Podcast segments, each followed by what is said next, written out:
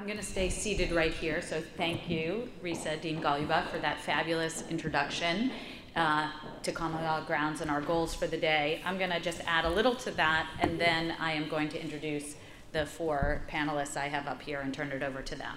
So in case you don't know me, I'm Deborah Hellman, and I'm a faculty member here at the law school, and I'm also the faculty advisor to Common Law Grounds.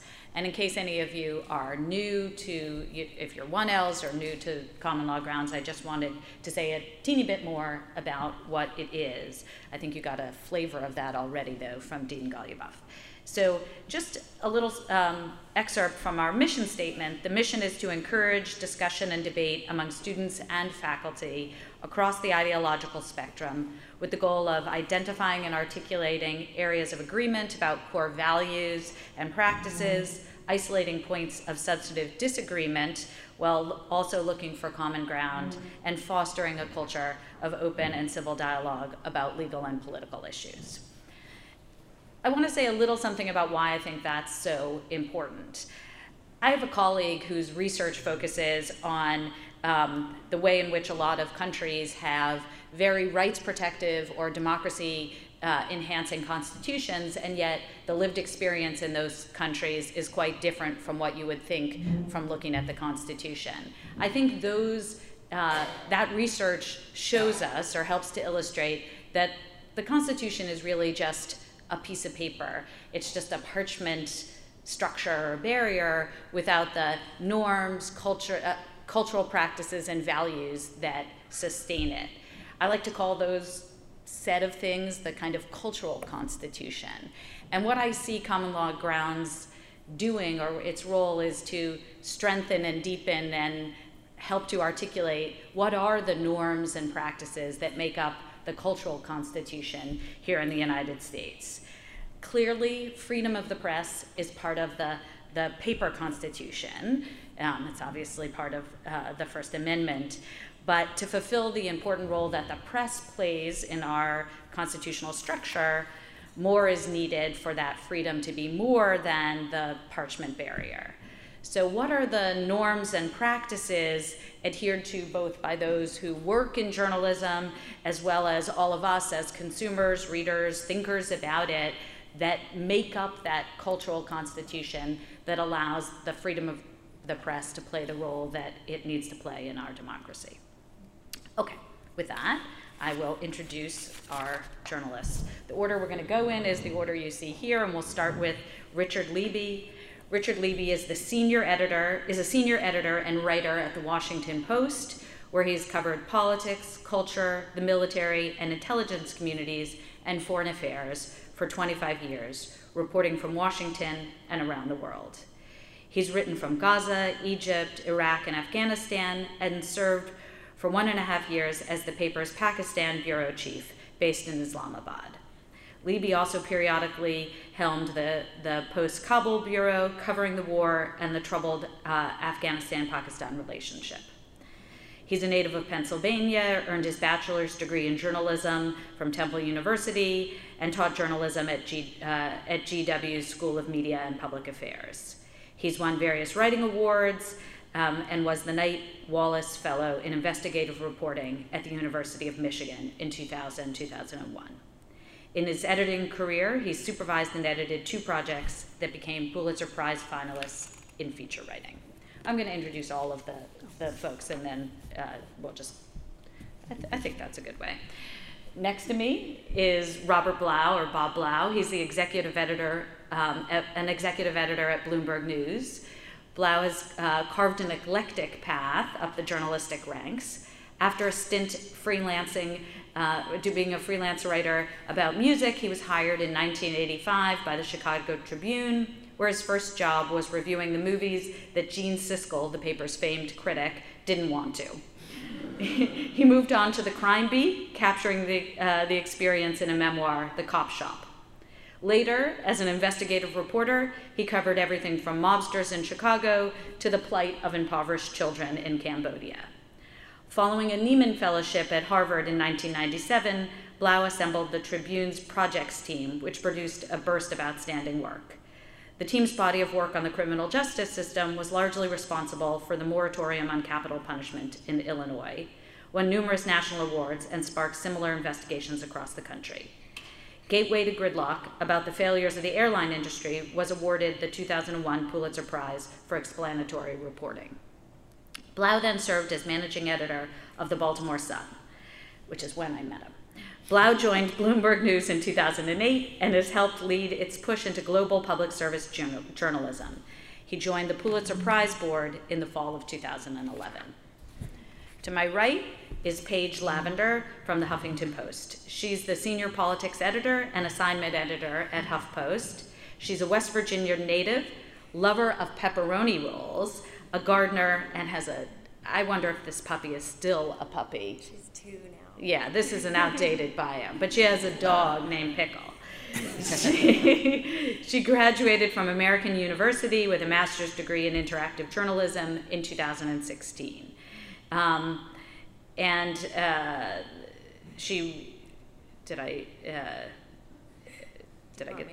No, she graduated with a bachelor's degree in news editorial journalism and a minor in English, and in 2011 from, that was American University, and this is West Virginia, I jumped ahead. She's participated in symposia at Reed College and in the school's Festival of Ideas. And she also participates in mentorship of college students looking to go into journalism. The last on the right is Peter Hasson, who is the associate editor at the Daily Caller. Peter's worked as a campus correspondent. He says exposing liberal bias across the country, and I love that this is in the bio because I think it's one of the things that the topic of the symposium of bubbles and biases, and I think it's something that's a topic that we'll be talking about is what is bias in the media, how do we identify bias in the media, etc. While he was at the University of Dallas. His work has been featured by Fox News, Hot Air, and the Drudge Report, among others. In addition to his work with Campus Forum, Peter has also previously written for The Federalist, the Collegiate News Network Newslink, and the Dallas Morning News. And I will say, in addition, he has the distinction of being the brother of one of our students here at the University of Virginia. And I am so thrilled to welcome all 4 of you, and I appreciate your taking the time and the energy to come down. So we'll begin with Rich. Okay, thank you, Professor Hellman. My bio is a little outdated. I recently earned a promotion I want to discuss. I was put in charge of the fake news desk at the Washington Post. It's a huge operation. We have to produce fake news 24/7. Now under me are 4 sub-editors whose work I supervise. First, there's the Department of Blowing Things Out of Proportion. This is a place where veterans of journalism are welcome because we have blown things out of proportion for a long time. We're proud of it. One small development, even if spurious or meaningless, can become a huge headline. An incremental point in a poll can become a huge headline. Anything can be blown out of proportion. In fact, I had the editor install one of those garage air hoses under his desk to just give something a little more lift if needed. That piece on Ivanka Trump's high heels comes to mind. That did attain some altitude. Completely fake. But it's also good to have internet experience because, you know, when you scroll your phone, these headlines come in like rolling breakers, crashing news, and you don't know how significant they are, okay? Well, that's part of our job, is to mash them all together so you're not really sure. Who saw that whale in the hurricane-drenched streets of that city? Was that whale real? It might have been. Doesn't really matter. Look, nobody reads anymore. I get texts from my kids that say, TLDR, too long, didn't read, thanks, kid. Okay. Now, really working in conjunction with the blowing out of proportion desk is the taking things out of context editor. You can't really do the two alone. So a snippet of a quote is a thing we usually take out of context. We might even take a whole sentence out of context, and we can take a couple of sentences out of context if we sort of like cutting away the sandbags from a balloon.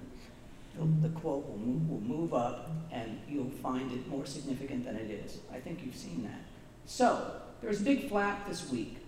President Trump allegedly said to Master Sergeant LaDavid Johnson's widow, who's, quote, "must have known what he signed up for." How many times did you see that quote? Okay, do we know anything about the context for that? We know what others said the context was, but we don't have a tape. I don't think we're going to see a tape. So we can't be completely sure what was going on. And of course, the controversy that has emerged around that has been considerable. Just this morning, Fox News reported that General Kelly, the chief of staff, excoriated the libs for weaponizing the situation with the dead soldiers, politicizing and weaponizing. Now, we on the Out of Context desk might point out that Donald Trump first mentioned Barack Obama, but again, we don't want that context all the time. So then below that division is the division of anonymous sourcing, okay? The president doesn't like anonymous sources. And truth be told, we have very, very strict rules at the Washington Post about what we can use for an anonymous source. I discussed those rules, but we'd have to go off the record. Are we honest brokers? Perhaps. But I can tell you from my experience that editors will attempt to weed out named sources in favor of sources who will give malicious and scandalous quotes. Why? Out of context division loves them. See how it all feeds together. Then we have the most important part of the desk, and that's the department of Donald Trump. You know, we have 34 dedicated staff members. Well, actually, I think as of this morning, it's 37. Devoted just to parsing the Donald's tweets. And I'm always asking my assistants, how can we blow this out of proportion? Okay? Well, we got at least 140 characters. We got to work with that. So the president says, workers of firm involved with discredited and fake dossier take the fifth. Who paid for it? Russia? The FBI, or the Dems, or all? The FBI, an internal, what, fifth column, working against the president? Give me that air hose. That's what we gotta get in the paper, okay? All right, so you've probably gotten, although this can go up on the internet as fact. This bit of satire, is to illuminate that fake news has become part of our lexicon, and it's a serious business. Yes, I've been at the Post for 26 years, long enough to have been hired by Ben Bradlee, who was the legendary editor during Watergate. But you do have to go back, I think, to the history of Watergate and Richard Nixon to find a president who so publicly loathed the press. I think other presidents loathed the press. They didn't just say it publicly. But during Watergate, I mean, the Nixon partisans aside, I think the public had a fairly healthy respect for the press. There were bumper stickers seen around Washington. Somebody put them together that said, "God bless the Washington Post," during that era. Now, totally different, okay? There was a story this week that came from Politico. It said, quote, nearly half of all voters, 46%, believe the news media fabricate news stories about President Donald Trump. Half of the people, okay? Just 37% think the media does not fabricate stories, okay? Thank you very much. Then looking at bias, 3/4 of the public thinks the media is biased, okay? But alternately, and importantly, 3/4 of the public also thinks the media plays a very important role in keeping politicians accountable. So somewhere in here, we're doing a bad job, but we're also doing a good job, okay?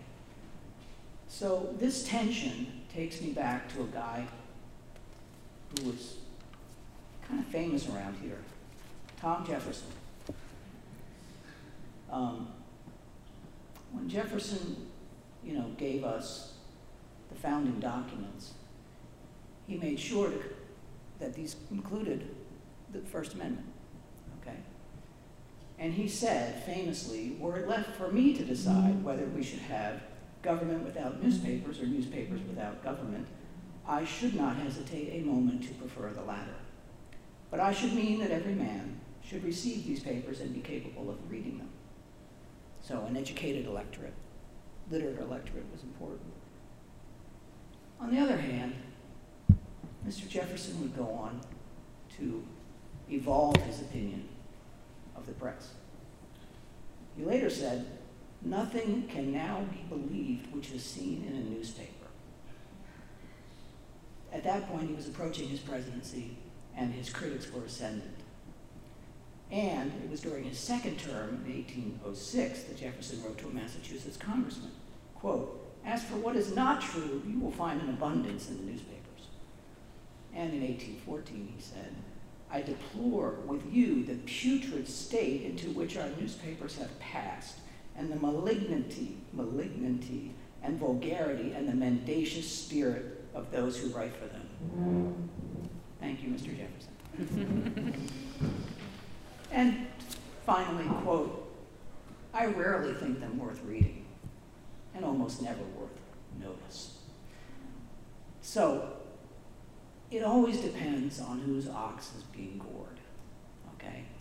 I don't think we've had a president who holds, again, such low esteem of the press, dishonest, enemies of the people, go on and on. But Jefferson, at least, as historians have pointed out, throughout his time in politics, did believe that the press deserved a sort of protection, okay? That doesn't seem to be the climate in Washington today, where the press is under constant threat, and I mean constant. Now, it's how much you take Donald Trump at his word that he wants to, quote, open up the libel laws, which of course he can't do because he's not the Supreme Court, or any other manner of restrictions or prosecutions, we've yet to see, but we're only in the first year, first 9 months of the first term, and there may be a second. So for the media, these are kind of rough times. But, and this is my AV portion of the program, I believe that journalism will always prevail because people will make movies about it. And there's one that I watched that really reminded me of how the press got its bad reputation. It's from 1949. It's called Scandal Sheet, and I like to play an excerpt. You can feel free to stand at the podium where there's a mic if that's easier for you. Who is she? Jane Doe. Nobody knows her real name. The police think she slipped in the bathtub and bashed her head in. Or they didn't a little while ago. But you know better all the time. After Doc O'Hanlon got through cutting her up for me, she died between 9 and 12 last night, before she went under in the tub. No water in her lungs. Did he find anything else? Yeah, her killer was a man, middle-aged, fair complexion, and brown hair. O'Hanlon found that scraping under her fingernails. You ran into this just by playing a hunch, huh? just to explain this, the young man explaining to his editor a murder victim that he's found, okay? The victim was a participant in a newspaper-sponsored Lonely Hearts Club event, okay, the previous night. So in order to boost its sales, they put together this Lonely Hearts event. And now now a victim has been found dead. Boy, the string from my Lonely Heart badge was on her dress in the closet. The badge had been torn off. I followed through from there. Well, is this a story? Is Lonely Heart murdered after the ball? Can you sell papers with this?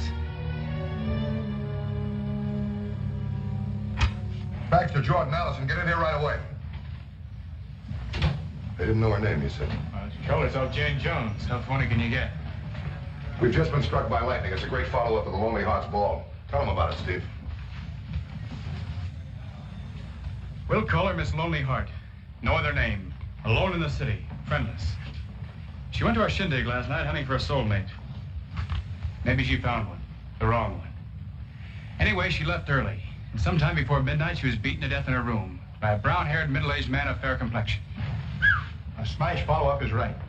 The killer had a head full of brains, good nerves. He lugged her to the bathroom, stripped her, tossed the body in the tub. No, he stood the body in the tub. Aimed, let go. Bang, her head cracks the faucet. Almost perfect crime. Ordinary accident. He's working smartly. A guy with imagination. He takes her slip, stockings, washes them, hangs them up to dry. He wipes his prints off everywhere. Starts getting rid of anything that could identify her. He took a ring off her, probably a wedding or engagement ring. How do you know that? Oh, whitey circle, third finger, left hand. Well, Hamlet spotted it at the morgue. All right, go on. Well, he grabs any other personal items that might identify her and throws them in her suitcase and blows. How do you know she's got a suitcase? Every dame's got a suitcase, but there wasn't one in Miss Lonely Heart's room. This'll kick up the circulation. We can make the 5 o'clock edition exclusive. Steve can do the lead story. Jordan, I want 3-column cuts of the dame's picture at the ball and the murder photo. Allison, write me a sob story. Miss Lonely Heart won't be lonely anymore. Fine job, Steve. Sure, it's a great job, but we're going to top it. How? Bury her. Bury her? The best story I ever dug up, and he tops it. At 5 o'clock tonight, Miss Lonely Heart will be selling newspapers for us in every street corner in Manhattan. Now, go on, get going. It's all right. But she didn't get married last night. They say, you're only writing this story to sell newspapers. Yes, indeed. The twist to this particular plot, why I wanted you to see it a little bit more in full, was the editor is the murderer, okay? So a classic noir, if you ever want to watch the whole thing. Sorry to issue a spoiler, but it's still working. Then there's another classic starring Humphrey Bogart, 1952, that I hope you're all familiar with. Deadline. A little later, every time on those Tom callers. What about the Rienzi story, George? Boss wants to check it first.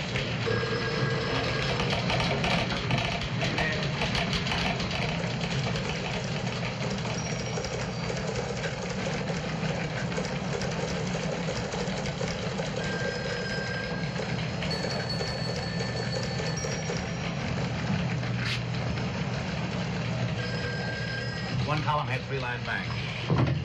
AP says the paper's being sold. What? Sold? Who to? When? What about that, Frank?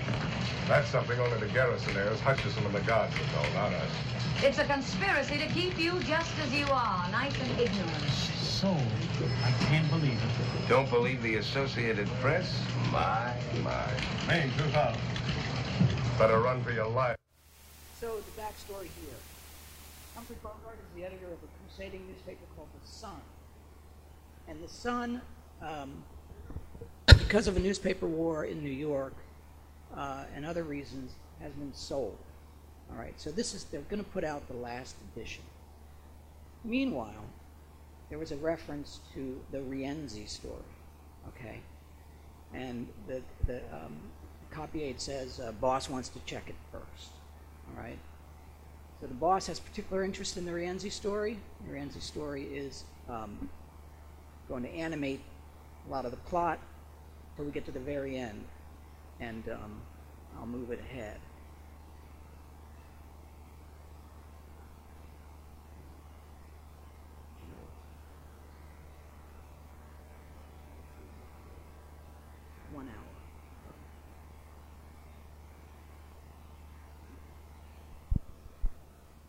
I go on something. I ride all day. I think. I come. By doing this, you may be in danger, like your son. You're not afraid. Your paper's not afraid. I am not afraid.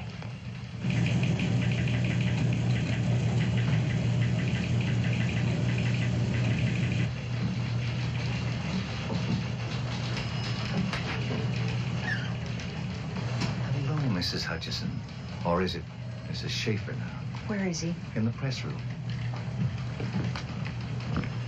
Has he lost the paper? Yes. What's he gonna do? Get out the last edition, and it ought to be quite a paper. But then what? Look for another job, I guess. Is it Mrs. Schaefer?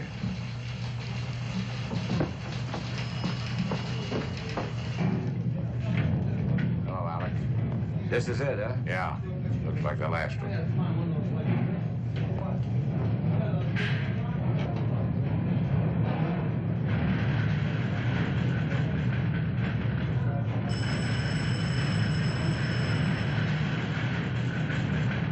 Come on, Mr. Hutchison.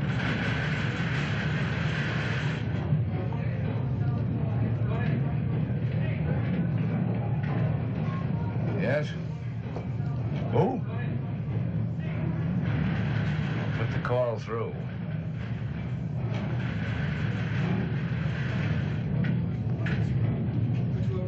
Hutchison? Hello, baby.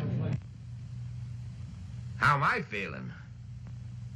I hear Mrs. Schmidt come in to see you. That's right. That's right. There's some loose cash here belongs to you, $200,000 worth. Uh-huh, and there's something else, too.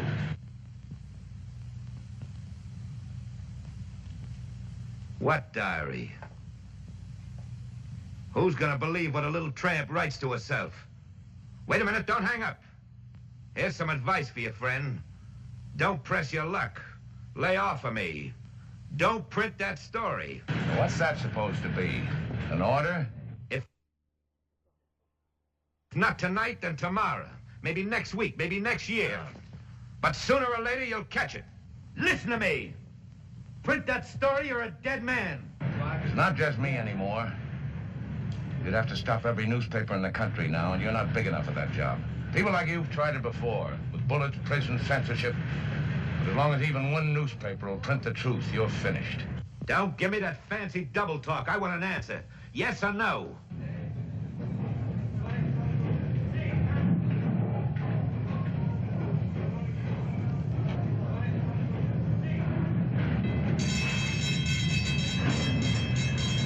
Yes or no?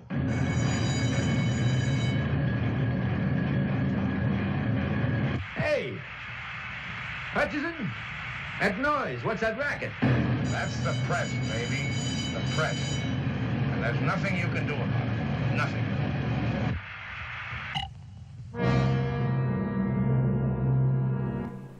One of the greatest endings of a newspaper movie. Ramsey is a gangster, okay? And we just use the mic so everyone can hear. Thanks. Just the backfill. Ramsey is a gangster, and he killed this girl, okay? And it was the mother who came in the beginning and said, I'm not afraid, you're not afraid, your newspaper's not afraid. The parable is obvious. We need a press that's not afraid. And then the last clip is from a movie made about my newspaper. Several years ago. And I'll set this up. There's these guys named Woodward and Bernstein who broke a story about, you know, the president's operation to shut down, you know, not only Democrats, but a lot of other organs of, the democracy. They happen to screw up fairly badly on one story while they were doing all this digging. Meanwhile, things have gotten really tough for the Post. The Post is at this point in time was going public or had just gone public. It had FCC licenses that had to be renewed for stations, TV stations, and the word was that they would not be renewed. Okay, this would be bad for the Post. Incidentally, Trump just brought this up the other day, didn't he? He wanted to pull the FCC license of NBC News. Unfortunately, NBC News is a network; it doesn't have a license. He didn't know that. Kind of like the libel laws. But we'll watch. This is when they come to pay a visit to the editor of the Post, their editor, Ben Bradlee, played by Jason Robards, in his pajamas. Couldn't you tell me over the phone? Woodward says the phones aren't safe. I can't trust them. Come on in. We can't come inside. Woodward says there's electronic surveillance.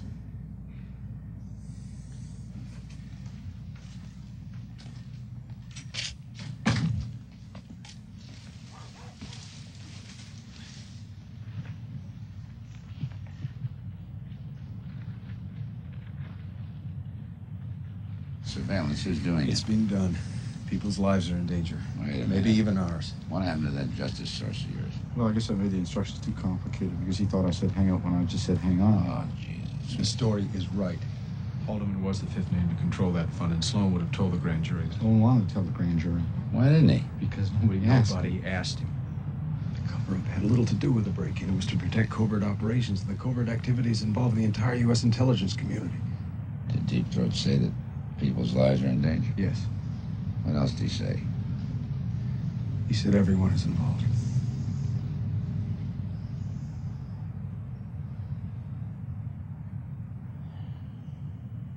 You know the results of the latest Gallup poll?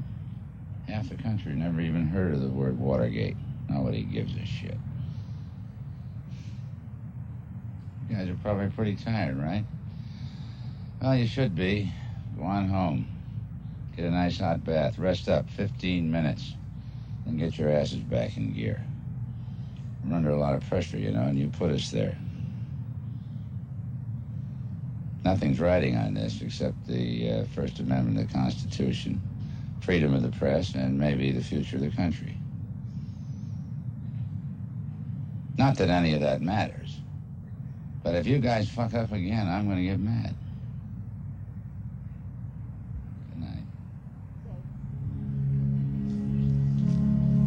That part. We're at a sort of crossroads in the country right now, from where I stand anyway. We're going to be called fake news, whether we're fake news or not. So how do we respond to that?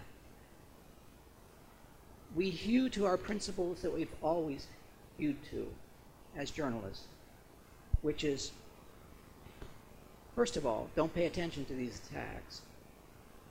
Secondly, knowing we're in a dangerous place, report our stories as rigorously as possible so that they're not open to challenge. Okay? We can't invade that responsibility. We have to be fair and, yes, balanced in what we do, because this is a dangerous time. Nothing's riding on it except the First Amendment to the Constitution, freedom of the press, and maybe the future of the country.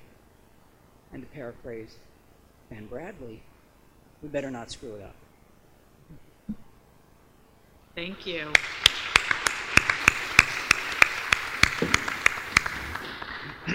Thanks, next, Rich. It's a real pleasure to be here, and a real privilege.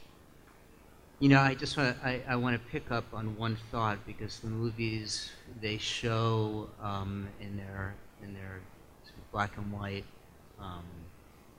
palette the sort of raucous nature of a newsroom, which is exactly how it should be when a newsroom operates the way that it should. They're places of great debate and great diversity, though they haven't always been as diverse as they need to be. But microcosmically, a really great forum for hashing out the news of the day and the opinions of the day. But the other element that is suggested in these clips, and I think is worth lingering on for just a minute, is the incredible amount of courage that is called for to practice journalism in its highest form. And we got glimpses of Humphrey Bogart in his bow tie, and I think there are scenes in All the President's Men of Bradlee in probably the same tuxedo.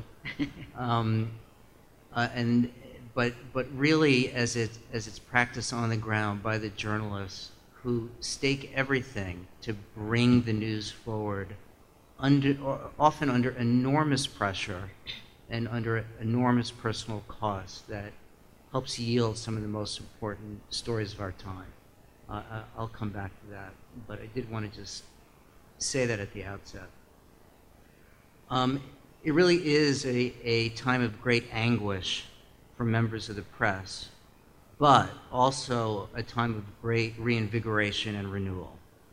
On the one hand, we're being subjected to the most sustained, high-profile, and vitriolic extra-legal attack in a very long time, led by none other than the President of the United States. On the other hand, the demand for high-quality journalism that places a premium on accountability, that exposes wrongdoing, that names names, is equally impassioned. The winner of this battle, that is typically played out as a spirited civil tug-of-war, but that has descended into a bloody cage match, will go a long way to determining the shape, tenor, and durability of our democracy. So far, if you're a fan of a free, independent press, the signs are at once terrifying, but also encouraging. So here was the opening salvo that ricocheted around social media by way of Twitter. The fake news media is not my enemy, it's the enemy of the American people, so said the President. There was Kellyanne Conway insisting on the importance of alternative facts when Sean Spicer fabricated the number of attendees at the inauguration. The cries of fake news came daily and come daily and incite a large audience of people who no longer agree on basic facts. Without hesitation, with great ferocity, the very legitimacy of reporting has been called into question. So that's the central challenge. But there are also other challenges. There are the verbal and physical abuses of journalists while carrying out their jobs, a trend that has only intensified. There were the mob threats at various protests, the profane salutes. There was the Guardian reporter body slammed by the congressman from Montana. And there's the threat to remove broadcast licenses. The son of a journalist who was slain in Malta last week observed, "This is what happens when the institutions of the state are incapacitated. The last person left standing is often a journalist." Even if we haven't achieved the ultra-violence of other places, including other Western democracies like Malta, I think it's appropriate for those of us in the media to ask how this remarkable shift came about. And I don't think it's simply the result of a sharper, more hostile rhetoric that's emanating from the current administration. We do have a lot to account for. We have a bad record, we get things wrong, and we get big things wrong. Most recently, our inability to read carefully enough the simmering frustration among a growing number of Americans, the election itself, and even more than mistakes of judgment are more serious and systemic problems that were decades in the making. We grew farther and farther from the subjects that we pledged to cover. We became captive to sources. We grew comfortable as Washington insiders and literati. We lost touch, we took cheap shots, we chased clicks, we were biased. I'm starting to feel like this is one of those confessions on Yom Kippur. There was plenty of resentment to uncork, and it has been. All the while, the economic foundation of journalism was eroding, making it more difficult, more burdensome to produce the kind of original, deep reporting that would help people when they needed it the most. That's another challenge, and it isn't going away. And then there are also the tactical challenges. Though it's overrated, there is less access to the president and his cabinet. There are fewer public documents available. There are no visitor logs. Agency data is being repressed. And where are the tax returns? Despite all these challenges, this battle over credibility, honesty, and transparency is far from over. This is truly a test of the media's intentions and its ability, and it's a test that even in the past year has generated some surprising results. Just consider the past few weeks. Travelgate, the opioid story that the Washington Post had so much to do with, sexual harassment. Public officials and celebrities have been torpedoed by the accumulation of hard-to-find facts. Tom Price at HHS, Tom Marino was on deck as drug czar, Harvey Weinstein. A story that had been hiding in plain sight for decades, but through an incredible reportorial effort, placed it in front of the public really with indisputable certainty and authority. And the results came quickly and decisively. Right here in Charlottesville, there was a different kind of media victory. And I'm referring specifically to the 22-minute documentary by Vice News after a young reporter embedded with the neo-Nazi protesters. Stark, undeniable, powerful. But most importantly, it exposed the lies of shared responsibilities and false equivalencies. And that video has been viewed over 50 or 60 million times, I think. I know I've lost count. Subscriptions at places like the Post and the Times are increasing. Donations to nonprofits are up. In recent polling, to look at the bright side, shows improvement in the public appreciation of the press, though let's not be naive about it, as you pointed out, Rich. I think in that very same poll, it showed that something over 70% of Republicans believe the media was fabricating stories about the president. So there may not be a simple answer to the swirl of lies that has inundated public discourse. But for journalism, the antidote is pretty clear. Deep, committed reporting that lays out the facts with clarity and authority, and that pushes it back against ignorance and deception, and perhaps moves them just a little bit. And, I'm going to stop there. Thank you.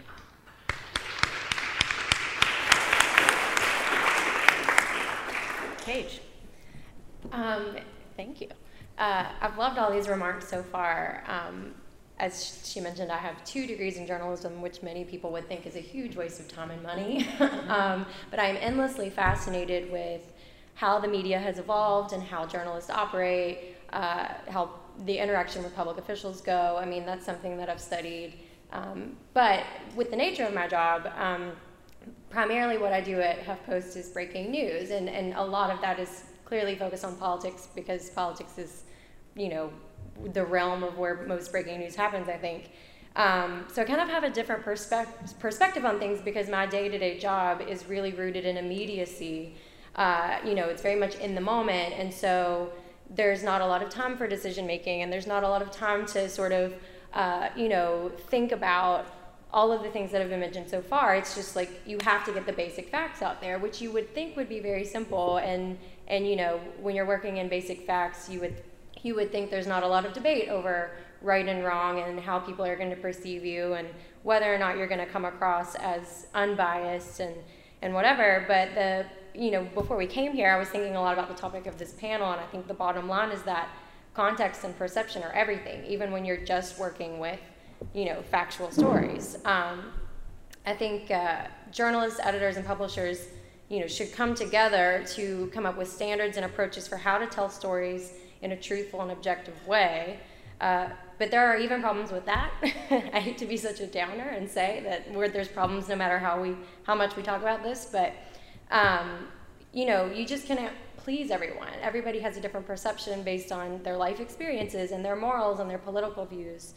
So there's always going to be some conflict, I think, between reporting the truth and being seen as impartial. I don't think you're ever going to be seen as 100% objective by 100% of people when people are reading your work. I'm glad you brought up alternative facts. I really don't want to get into that territory. But I do think that people have really different understandings of what truth is. And so when I'm working every day, especially when it comes to breaking news, that's something that I try to be very aware of. You know, you try to mine all the information that you can to present, you know, a lot of what I'm thinking is just presenting the bare bone facts to people when a story breaks, because, you know, when you see a news alert on your phone, like, you just want to know, like, tell me what's happening right now. And there's definitely room for analysis and deep reporting that comes after that. But the context of a story can mean so much. I know we've all talked about Trump up here. He's the big elephant in the room. But if you take his tweets, for example, you can never just say Trump tweeted this, you know, which would be a factual statement, no context, no bias, and have people read that as, you know, a straightforward news story. Everyone's going to have their own take on it. One example that comes to mind is when Trump tweeted that transgender individuals weren't going to be allowed to serve in the military anymore. So if you say, you know, Trump announced this on Twitter today, you're immediately going to have people with their own thoughts about that situation. And then even as you add more straightforward facts to it, that particular story, you know, CNN quickly reported after that Trump didn't talk to his Joint Chiefs of Staff before making that decision. So if you report that, you're going to have one portion of the United States thinking, like, how the hell do you make that decision without talking to your Joint Chiefs of Staff? And then you have a whole other part of the United States thinking, well, he's the president. Of course he can make that decision on his own. You know, why does he need to talk to them? So without even really offering, you know, your own spin on it, or like context from experts or whatever, just repeating that report puts in people's minds sort of like a, you know, a bias really based on how they view his role in the White House and what they think his authority should be. If you go even beyond that, and you mentioned that in 2016, the Pentagon rolled back the ban on transgender individuals in the military, you know, that's a factual statement.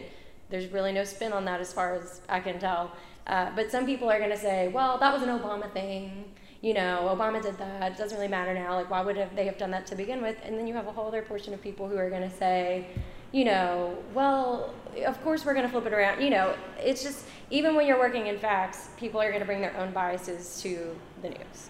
And so I think that's something that I'm trying to be conscious of every day as I write stories and as I, you know, interact with people and talk to sources and gather facts and report the news.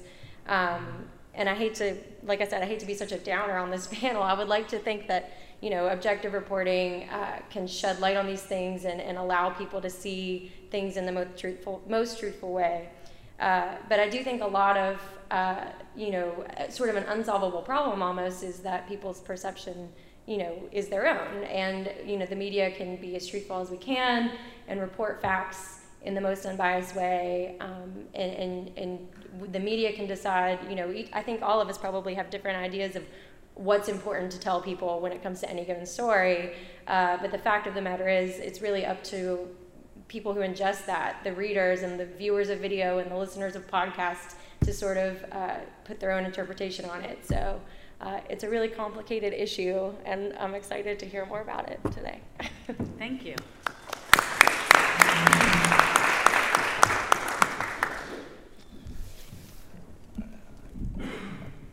So I'm awful with microphones, so bear with me here.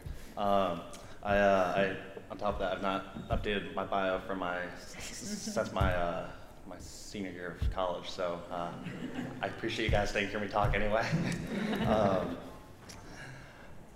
I think the most serious challenge facing journalism right now is a lack of trust. I think you see that in the poll that showed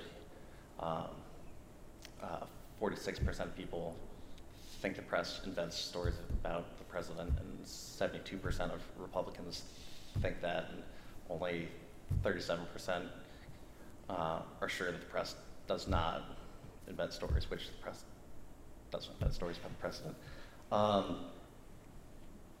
But I think that there's a real underlying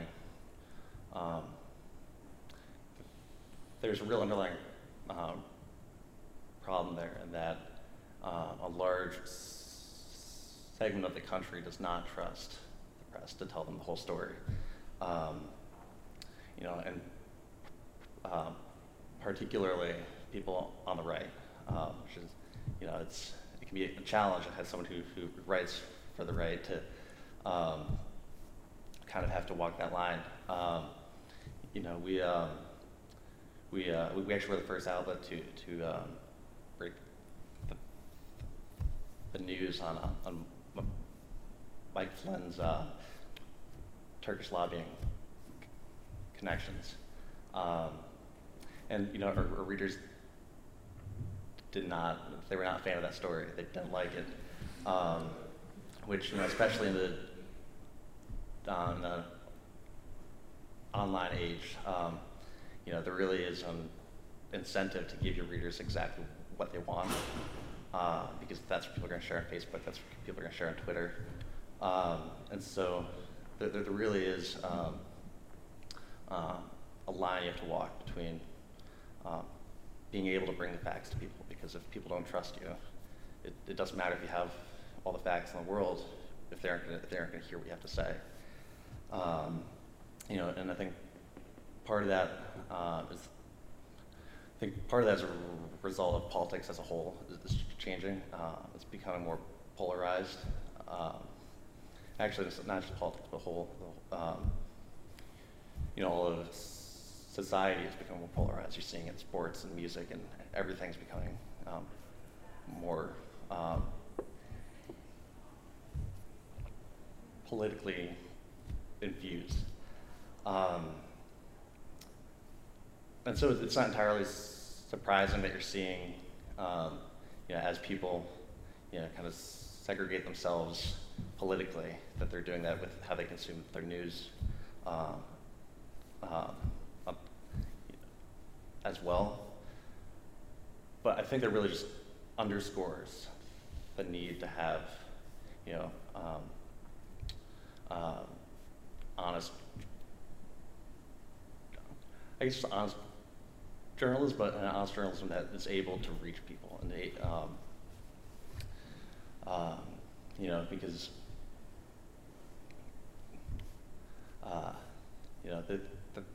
there are a lot of people on the right that are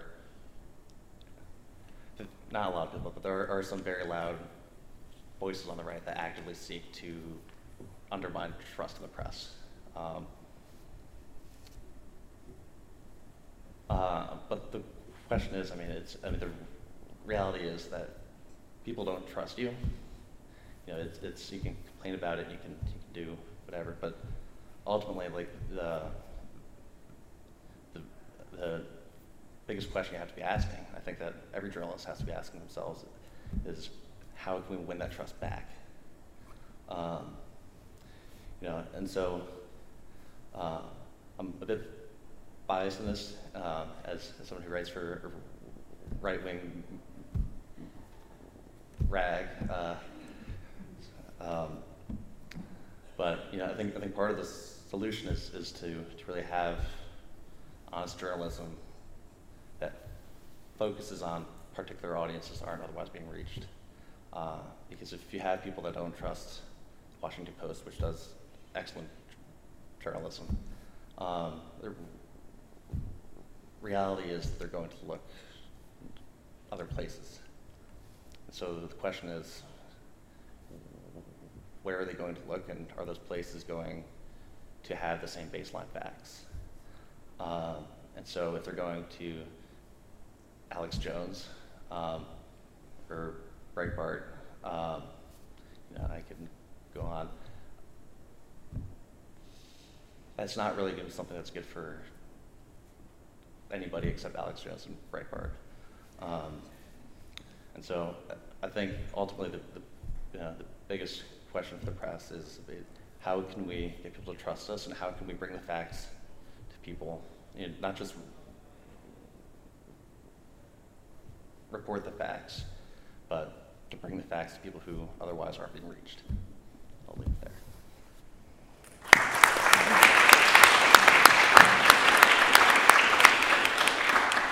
Before I open it up to questions from the audience, I just want to throw a couple questions out for your thoughts.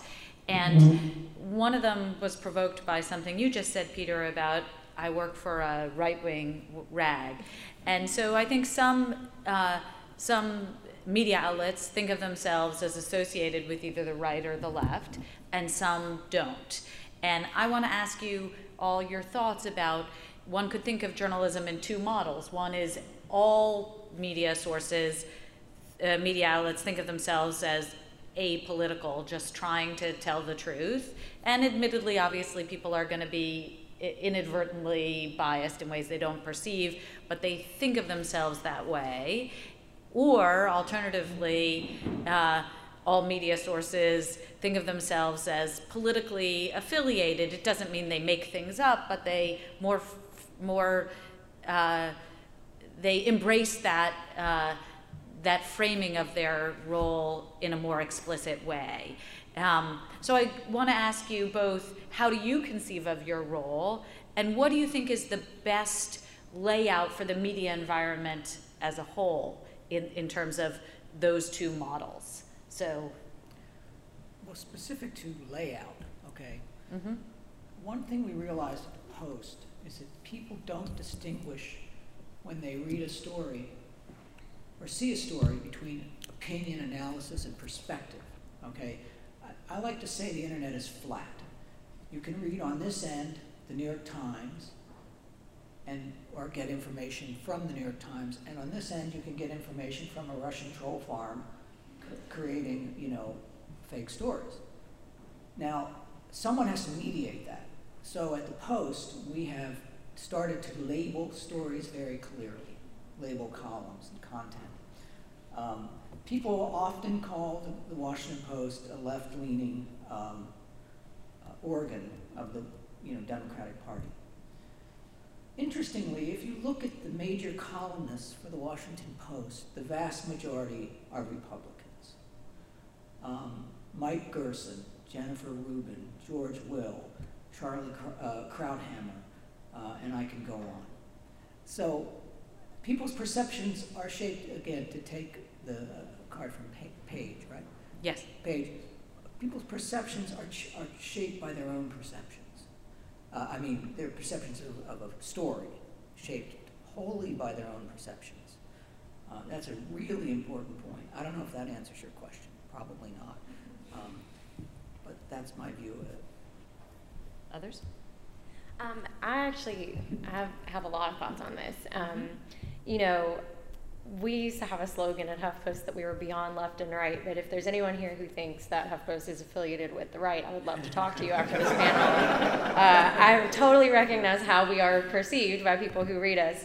That being said, I do think we try to hold people on both sides of the aisle and on every, you know, I hate that actually, I hate that phrase, both sides of the aisle, because nothing is ever black and white. There are always different viewpoints in an issue, and I think that we really do try to hold people accountable, whether it's, you know, a Democratic senator. I mean, I'm from West Virginia, so I read a lot about Joe Manchin, and he has made some comments. He's such a warrior in the opioid epidemic, and I appreciate a lot of the work he's doing, but he's made some comments in the past that I've found extremely questionable, and so we call him out on things like that.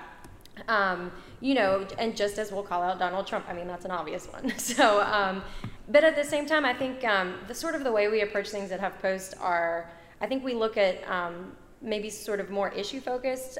The example that's coming to my mind is a few years ago before the gay marriage ruling happened at the Supreme Court. As a publication, we decided that we were going to be in favor of, you know, everybody's marriages being legal. You know, so in our writing, we decided to sort of drop the pretense of these are what people are saying, why gay marriage is a bad idea, because we thought, as a company, you know, we were going to support this issue, and we didn't see anything controversial about that. You know what I mean? I know that there are a lot of people with religious beliefs who are still against it, or for whatever reason are still against gay marriage, but that was one example where we just sort of editorially were like, okay, we think this is a human issue. We think that, you know, there's no reason to explain, you know, gay marriage is bad because we don't think it's bad. So sort of on an issue-focused level, I think that we are a little more, we will lean a little more strongly one way. I think another one is medical marijuana, like marijuana legalization. I'm picking the most out there topics. HuffPost has always sort of taken a stance. We repeatedly published the story about how 0 people have overdosed on marijuana. We actually just published this a few weeks ago because the Republican governor of Kentucky came out and said, marijuana is never going to be legal in my state because of all those overdoses in Colorado. And we were like, that's not a thing that happens. So, and I can see, like I mentioned earlier, there's always going to be a portion of the population that wants to argue like, well, you know, if you eat too much of a thing, like someone might call poison control, whatever. But I think that with certain issues where it just seems like we try to take a common sense approach to things. That being said, when it comes to things like tax reform, we're not going to take a specific side on that. Healthcare, we try to remain unbiased, and we want to report on things and sort of hold people accountable to make sure that lawmakers in particular are doing things that are productive for society as a whole and doing things that are not shady. We advocate for open transparency, and I think that's something that people on the right and people on the left are going to agree on, across the board. Yeah, I mean, look, stories are politicized all the time, and it's hard to control, as this panel has pointed out in a lot of different ways. But the reporting itself, the act of reporting, in its highest form, is and should be apolitical. And in its highest form, it is apolitical. So that when it is about the accretion of fact, when it matters little to the reporter or the editor where those facts point in the end, that process can and should be insulated from any kind of political bias, and it can be. I mean, it's certainly the way I was brought up as a journalist. The people who I hold in the highest regard were not polemicists. They didn't care. They weren't, nor were they political. They simply didn't care. What mattered to them was getting to the underlying facts, and they worked tirelessly to get there. Now, there are other modes of and means of journalism, and it's important to have a robust opinion operation, and as many news organizations do. So. But the underlying reporting, I think, is both testable as whether it's neutral or not, and really can be in its ideal form. So I think I'd probably divide the media landscape into 3 types. I'd say you have entirely political outlets that tend to be focused on a geographic audience, and that's who their target audience is, such as the Washington Post, Los Angeles Times, and so on.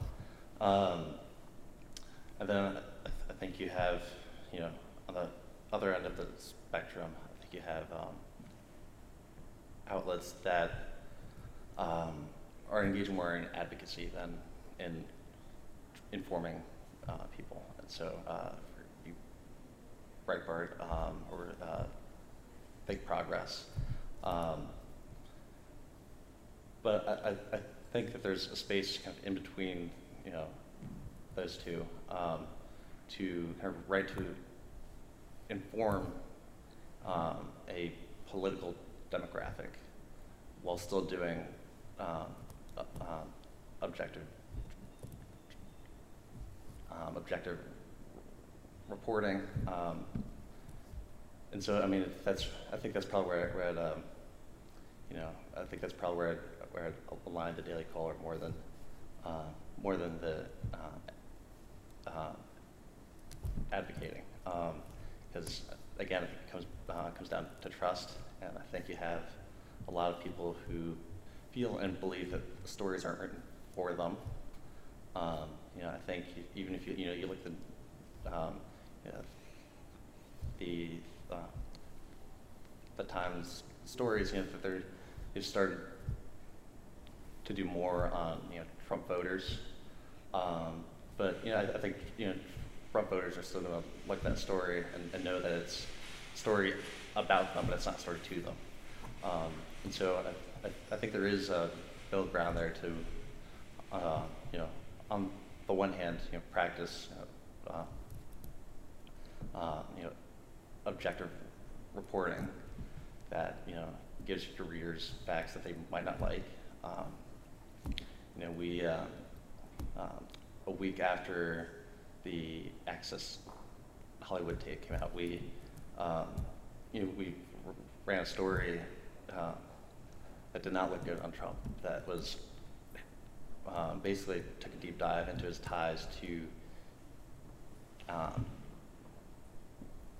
Jeffrey Epstein, who's, you know, billionaire who's, you know,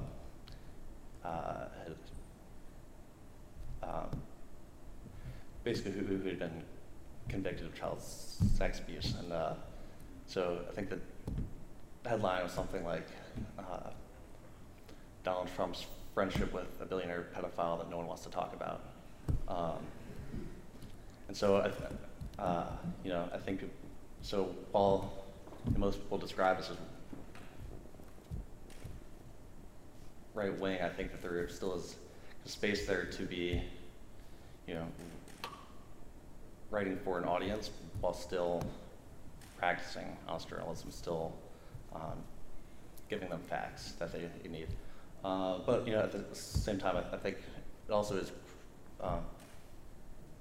very important to have the entirely apolitical journalism. You know, I think if you look at the reporting in Puerto Rico, you know, those aren't, you know, those are more of the kind of entirely apolitical outlets. I think, you know, when it comes to apolitical topics, I think that's where they're, I think that's where they're clear and far away, they're the best in the field. And so I think it's more when you get into politics and cover politics that you need to make sure you find a way to reach everybody, because there is that lack of trust. And so I think outlets are kind of right for a political demographic, while still being honest with them, I think are a good way to bridge that gap. Thank you. So I have way more questions, but I want to open it up to the audience, as I'm sure you do too. So let me take questions from the audience. Darcy in the back. So thank you guys for being here. Speak up if you're in the back, just because it might be hard to hear. Thank you guys for being here. This is great. I think it's really useful having on the have this kind of discussion. I'm really interested in something that all of you touched on, but I think Mr. Blau, you have in particular about what individual journalists can do to try to ensure that their reporting is seen as straightforward and you know, unbiased and trustworthy. And I was wondering, how useful do you think that is in a world where the overarching company, the overarching publication, sometimes carries with it its own bias? Do you think that an individual reporter's, you know, efforts in their own work can overcome the bias that certain people might have against CNN or Fox News or Washington Post or Huffington Post or Daily Caller, you know, even if the individual reporter is kind of taking those extra steps?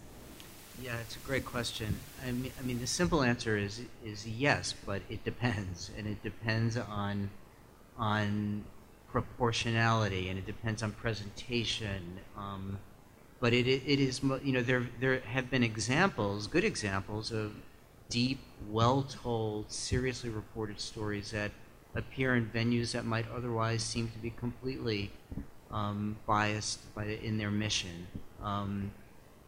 In terms of how to ensure that the reporter is right and accurate and fair, I mean, that's sort of the beautiful raucous interplay that takes place in a newsroom, where you're constantly probing whether the central thesis is right, whether you've considered the other point of view, whether the internal logic of the piece and the internal architecture holds up, and that's, you know, when practiced in its full expression goes a long way to if not guaranteeing, ensuring that a piece is going to hold up. And you know, the question is, in some of these outlets, whether that apparatus exists, and whether that piece of it is taken seriously. So I mean, you could see a place like CNN, which went through its own scandal this summer because one or two stories that were produced by the investigative team just evaporated, and were, I think, ultimately retracted, at least in part retracted. That even at a good news organization like that, despite what people think about its political leanings, those problems could take root. Other questions? Yes, in the back. So I remember during the election that there was an attempt to kind of even out the bias as far as the coverage between Trump and Clinton. But it seemed to me, just reading, that there was the same amount of coverage of a candidate admitting to sexual assault on tape as there was to a commonplace practice in using email servers, and now that level of coverage is kind of a joke, and everyone says, like, oh, what are emails, kind of thing. How would you respond to that as far as if that was something that is trying to be done as a way of seeing more credible and attacking both at the same level?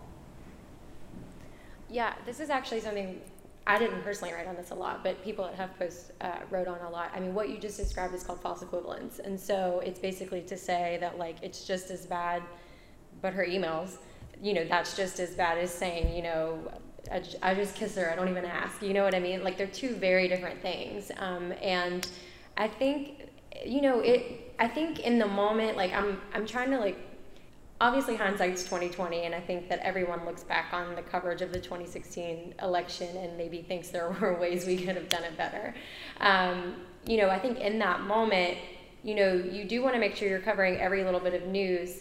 That being said, you know, I think I personally try to not equate the two. I mean, I think I'm working in a world where everything at HuffPost is on the internet. We don't have a print publication, you know, we don't have a TV show.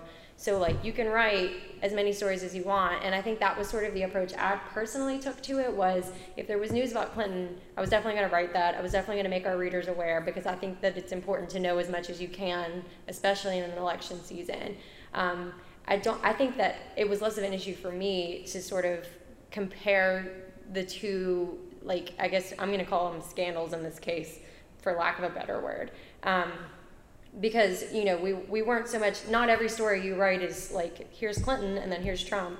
And so I think that for me, it was sort of, you know, you want to make the readers aware, but at the same time, you don't really want to equate those two things. I think more, like, it would be different to say, like, looking at two answers in a debate, like, that's definitely more of a time when I think it's fair to say, like, this is what she said, this is what he said. But as far as, I think for me, like, I look at that and think about the amount of coverage and sort of the tone of it. Like, I don't think there was any time that we talked about the Access Hollywood tape where we were like, yeah, but then Clinton's doing this over here. And I think that's where I would have had questions. And yeah. Anyone else want to comment on that? You may recall that after Access Hollywood came out, and it was an obvious story, big story, and, you know, in the Post got the scoop.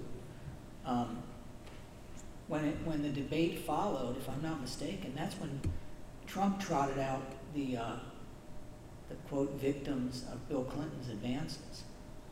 So he was creating his own equivalency in a way, and of course we covered it. And anybody who complains about Donald Trump getting, you know, disproportionate coverage can call up Donald Trump, because he revels in it. He loves it. The disconnect between the press being his, you know, he describes the press as his enemy, the American people's enemy, you know, dishonest, whatever. He's always ginning up stories. You know, he does it every morning. So. I don't know that addresses your point, but I think we have to keep in mind that we had a candidate and now a president who loves publicity. He gives more press access than Obama did. Obama sat down with the Washington Post exactly once in 7 years. Okay, I'm not saying trend, but Trump calls up our political reporter. So we're doing great with Trump. Numbers are up. It's substantially up, let me say. Yeah, I think it's a great question, but I think that the rules are also shifting a little bit in the wake of this election, and that you're seeing maybe for the first time a new brand of candor in some of the mainstream media. You know, calling out Trump on his lies is not something that you would have seen in the New York Times prior, and so whether that trend continues and whether it should is a really interesting question, but I think grows directly from some of the equivalencies or false equivalencies that were made in the coverage, and I think are subject of some real introspection now, and have led to some changing tactics. I mean, I think one of the problems, not one of the problems, one of the challenges of covering Trump is that he tends to serve up a lot of opportunities for I guess negative coverage, be the best way to. So you know, I think during the election, I think at a certain point the will kind of start to tune it out. You know, but you know, I think also if you go back and look at the numbers, coverage of Trump was still more.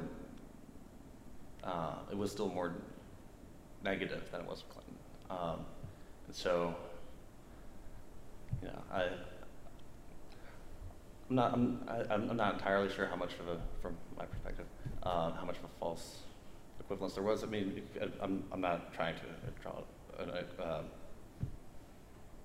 I'm not trying to draw an equivalence between the two issues, but I think the press had a tough job, and on the one hand, covering the guy who seems to invite negative coverage, and a candidate who, you know, at the end of the day was under investigation, so you can't not cover it.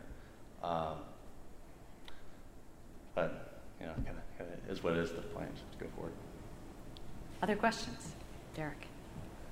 I was wondering if you could have a comment on what I perceive as one of the systemic challenges, which is especially the news environment, the internet, and that many of the organizations that you work for and your compatriots in the media field just have to put out so much content so fast.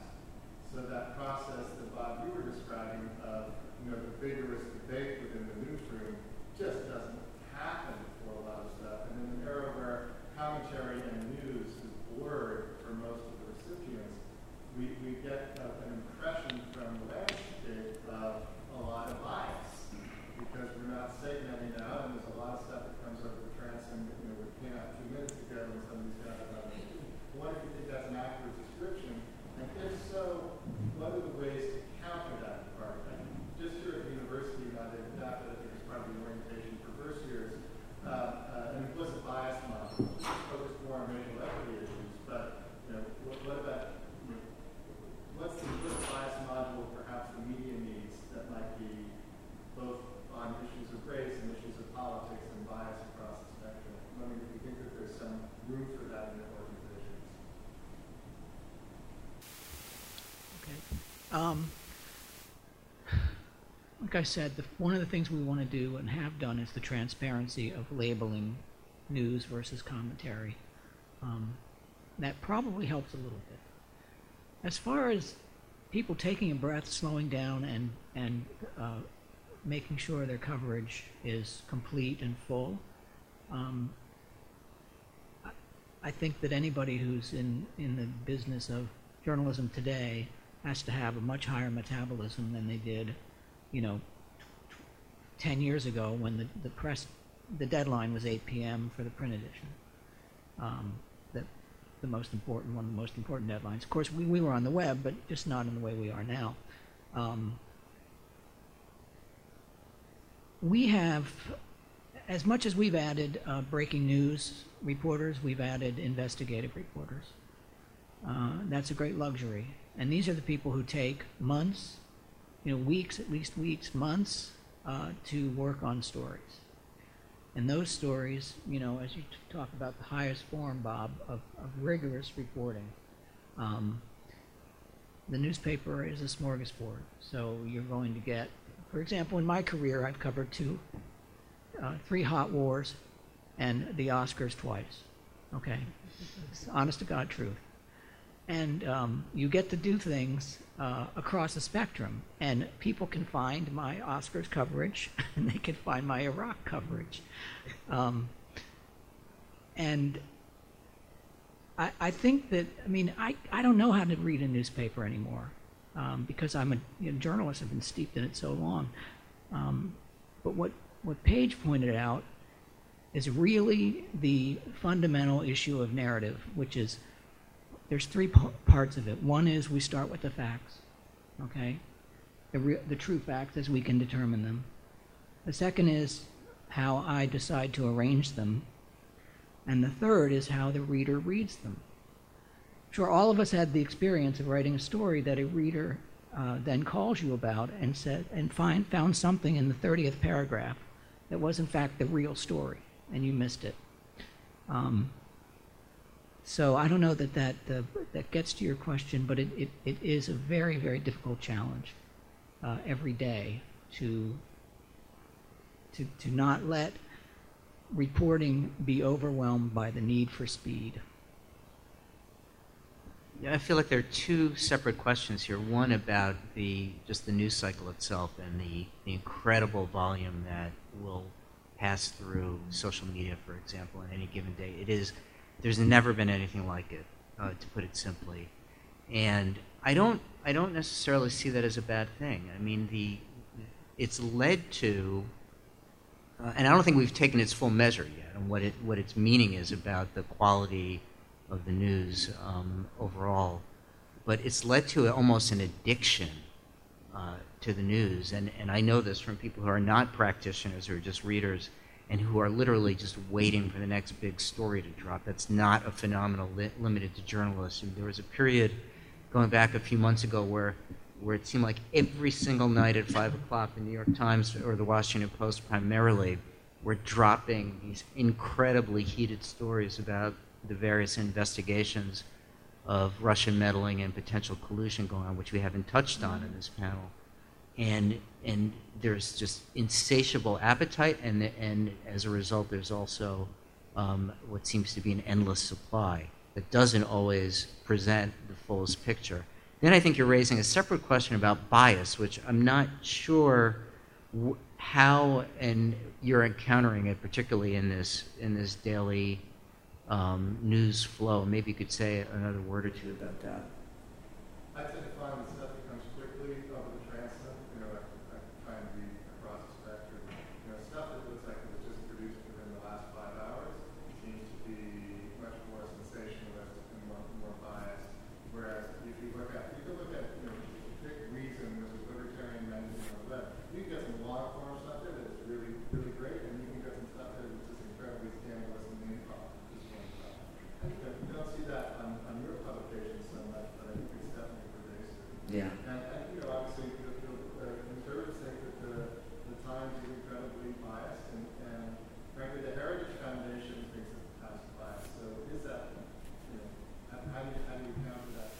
So I mean, I think that's a very fair observation too, and that what has happened is that news organizations or news purveyors have learned just how to stoke this, and it often exploits the most sensationalist elements and doesn't require much thought or even reporting at all. So it's become very easy and cheap to simply barrage social media with the latest fragment. So I don't know what the answer is to that, as long as those clicks and page views remain central to the evolving business model. Rather than turn over to you guys, can I just get one or two other questions from the media, and then you can respond kind of in, I mean, not from the media, from the audience, and then you can respond kind of to the group of them because we're running time. Yes, I'll take two or three and then let everyone respond. Go ahead.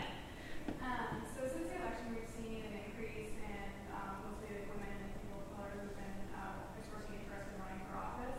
I mean, it's too early to tell, but we also see an increase in young people who are interested in becoming journalists. And if so, are you at all concerned about people being trained in this environment? Like someone mentioned that, you know, so many stories over the last 5 hours, that seems to be what people are most attracted to writing.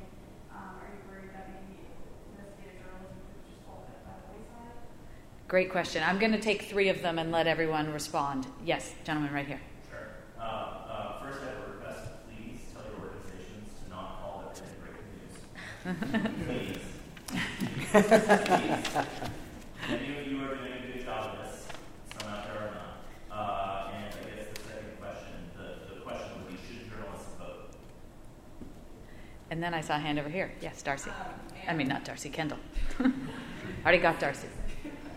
And looking forward to election 2020, I know you all have mentioned that maybe there were some mistakes made in the coverage of election 2016. Have your organization sat down and strategized how coverage for the midterms in 2018 will go? Or considerations going forward in 2020. All right, why don't we start with Peter and let everyone have something to say about each of this, okay. And then we'll break. So make our way around. First question was young people in journalism. I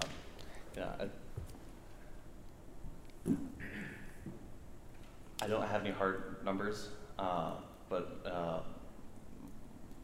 my gut would I think would be yes. I think especially in this social media age, I think people get people like to be a source of information, and being a journalist, basically being at the top of the totem pole. As far as so, I would expect, yeah, I think you will see more young people get involved in journalism. As far as should journalists vote, yeah. Well, like I don't think there's any reason for them to prohibit journalists from voting as long as they can keep it separate from their work. If they should or should not vote is, you know, up to them in any given election. As far as mistakes in 2016, I think, you know, just across the board, I think, you know, journalists really missed what was going on in the country. I think part of that was very much a problem of bubbles, that journalists tend to write their stories or the temptation for a lot of journalists is to write their stories for other journalists. So, you know, I think going forward into 2018 and 2020, I think you know, one thing that we've been trying to do more of, and you know, a lot of organizations are trying to do more of, is to really get back in touch with, you know, with your, you know, your blue-collar voter, and you know, just kind of to really get back and tapped into what is going on. That makes sense. Yeah. So about the young journalist question, I know I joked at the beginning of this panel that some people think my journalism degrees were a waste of time, but like I actually have had a lot of people, students approach me about like, you know, just with general questions, and I do encourage every one of them to get the proper training. You know, there's a right way to write a story, there's a right way to like source build and things like that, to sort of vet things as true or not, and you know, determine like what is authentic and what should be reported. So I have encouraged a lot of people to do that. I think a lot of the, I'm not so much worried about journalists being trained in this environment because I actually think this is an exciting time to be a journalist. Like, I keep telling my husband, I think I'm gonna like look back on this one day and be like, all right, this was, I learned so much. I'm learning, you know, during this period of time. So I think it's great that if younger journalists, student journalists are coming up at this time, I do encourage everyone to have a thick skin, because I feel like, you know, when your president is regularly reminding Americans that he thinks the news is malicious and fake, it can be a hard career, an emotionally trying career. But no, I think it's great if young people want to do journalism. Like, I think this is a good time to really be getting into it. To the question if journalists can vote, yes.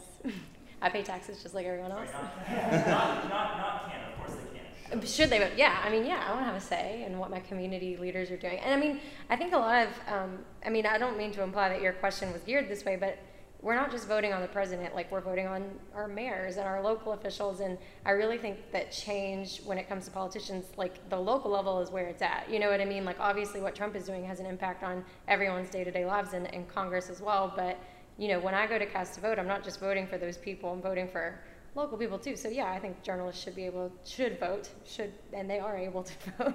And as far as 2020 goes, one thing, yeah, we definitely had like a sort of come to Jesus moment at HuffPost after 2016. You know, we have drastically re-examined our polling operation.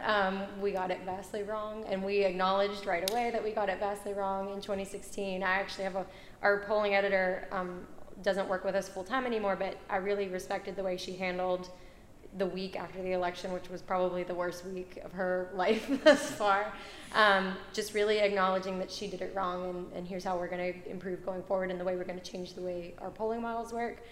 In addition to that, like, this isn't even so much a political thing, but we've really just dispatched a lot more reporters in the last year to, like, if there's a story breaking, I mean, we had a couple of reporters in Charlottesville, you know, when those protests were happening. We've sent reporters to, you know, Florida. We had someone in Gainesville this week to cover a Richard Spencer thing. We've had reporters, you know, covering the wildfires in California. And I mean, I know that the like wildfires in itself is not inherently a political issue on the surface, but I think that so helps to just have people physically there where news is happening, talking to, you know, Americans, you know, that are directly affected by that stuff. I think it's strengthened our coverage. Obviously, like, you can always do better, and we're going to keep talking about it, you know, for 2018 and 2020 and beyond. But those are sort of baby steps we've taken to sort of change in the last year. So we only, we're actually at our breaking time, so I'm just going to ask you to say something briefly, each of you, because we need to give the audience a break before the next session. All right, well, very quickly, just the Watergate analogy is appropriate when it comes to young journalists and prospects, in that, anecdotally at least, journalism schools, the highest growth areas in them is for investigative journalists. I think that this is a galvanizing time. This is a time where people are re-examining their relationship to the body politic and to governance, and want to get involved as journalists. So to me, that's one of the more hopeful signs, though I think we have to think really hard about where are they going to work and how do we ensure that that those jobs exist, which is not going to be an easy challenge in the years to come. Rich? I have classes of undergraduates every semester in journalism and at George Washington University, and the first thing I say is, if you want to be liked, turn around and leave now, because it's not a journalist's job to be liked. It's to get at the truth. So that's what I'll leave you with. So I want to thank all of our panelists. It was really a fantastic and interesting panel, and before we all clap for them, I also want to let you know that there's a 15-minute break, and then at 12 o'clock, so slightly less than 15 minutes, we'll have our second panel. This one was journalists in the field, and the second one is people who study about the media. So I hope you'll come back after the break at 12 o'clock to hear the second panel. So thank you to a fabulous, fabulous group of journalists.